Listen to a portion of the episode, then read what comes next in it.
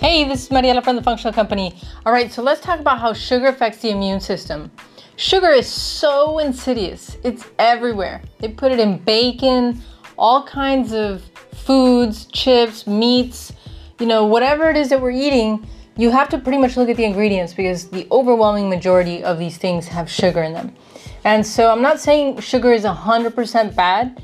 It has a space uh, in on planet, right? Like it has its use, but it's very limited and it's very easily overconsumed.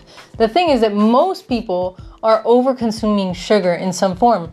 And what happens when you uh, overconsume sugar, and you would you first of all, if you think overconsumption would be like drinking a gallon of soda, no, it's just even eight ounces is a lot of sugar for one one sitting. So uh, it's very easy to overdo it. Plus, it creates more cravings uh, for sugar, up highs and lows in energy. So it's something that's very addictive for the brain, for the body. It's something that's it's tricky and hard for a lot of people to let go of. But one of the things that I see is that sometimes people get sick, and uh, one of the things that needs to get handled is how much sugar they're consuming because they'll just be eating a lot of sugar, which I'm just going to remind you that uh, basically every time that we overconsume sugar, our immune system is going to drop by approximately 80%. So we're pretty much dropping our defenses when we overconsume sugar. And then, uh, depending on what's happening in life, uh, you know, then we can get sick. So this is just one factor. It's not the only thing uh, that contributes to to getting sick. But what I see for some people is that they just look for a supplement. They're just saying like, okay, hey, what's the supplement that I can take because I'm sick now? And one of the things I want to say is just, okay, you can obviously take a supplement at this point to help build the immune system and then continue to take some supplements to completely rebuild the immune system. But we're not going to rebuild the immune system if we're continuously feeding sugar, uh, eating sugar, because what the sugar does is it feeds the bad bacteria and the fungus in the body. And what's interesting about that is that even the fungus the fungi and the bad bacteria in the body will create cravings for us. So sometimes people say, oh man, it's just so hard, like they can't let go of sugar. But one thing to consider is that if there's too much bug overgrowth in the body, too much fungi, too much bacteria, those bugs on their own will create sugar cravings because that's what they need to continue to proliferate, to continue to grow.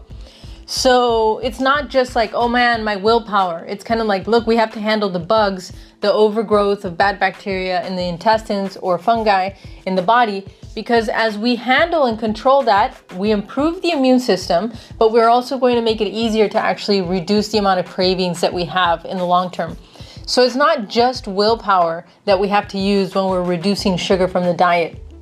One of the things we have to do is really improve the immune system by feeding the good bacteria, reducing the amount of sugar. And just remember that every time you avoid eating sugar, you're basically saying, no, I'm not going to feed the fungi and the bad bacteria that are asking me for sugar. I'm going to uh, repair my diet and I'm going to take supplements that are going to help handle the overgrowth of bacteria and fungus in the body. So there's a, there are different protocols that you can do for that, but that's a one target. So it's just kind of interesting because it's not just your mental willpower of why you can't stop eating sugar. You know, one of the things that's happening oftentimes is that there's an overgrowth of these bugs, and that on its own is going to create these cravings. So again, those things grow because we continue to eat sugar. Therefore, our immune system is compromised overall and it makes it harder and harder to recover. And then we have other symptoms. We have toe fungus, brain fog, bloating, uh, gas, hormonal problems, all these different things. It's a cascade of all these different problems, but they're indicators sometimes that there could be an overgrowth of some kind of a bug problem. This is affecting our immune system. So, this is why it's so important to control sugar in the diet. It's not just for weight loss. It's because a body, in order to maintain health for a long time, for us to maintain a healthy body, we need to make sure that we're not feeding the bad bugs in the body. Because if we do, then it's it's much harder in the long term to keep a body uh, nice and uh, upgraded and optimized, right? So that's why one that's one major reason why we really want to avoid sugar or really bring it down. So just know it's not your willpower. We have to have this kind of one two punch. You are going to bring down your sugar consumption, but you're also going to figure out how to handle the overgrowth of bacteria. You might have to take some herbals or supplements, might have to go to a practitioner who can help you figure out where this stuff is located, and how you're going to best handle it through natural means. Uh, on our website, functionalco.com, we have um, practitioners that we recommend, but there's other ones as well, not just on our website that do things through natural means to really recover uh, health. You know, it's not just a matter of giving the body an antibiotic, but rather we really want to build up the immune system. We're going to do that through good herbal supplements, good supplements uh, of some sort.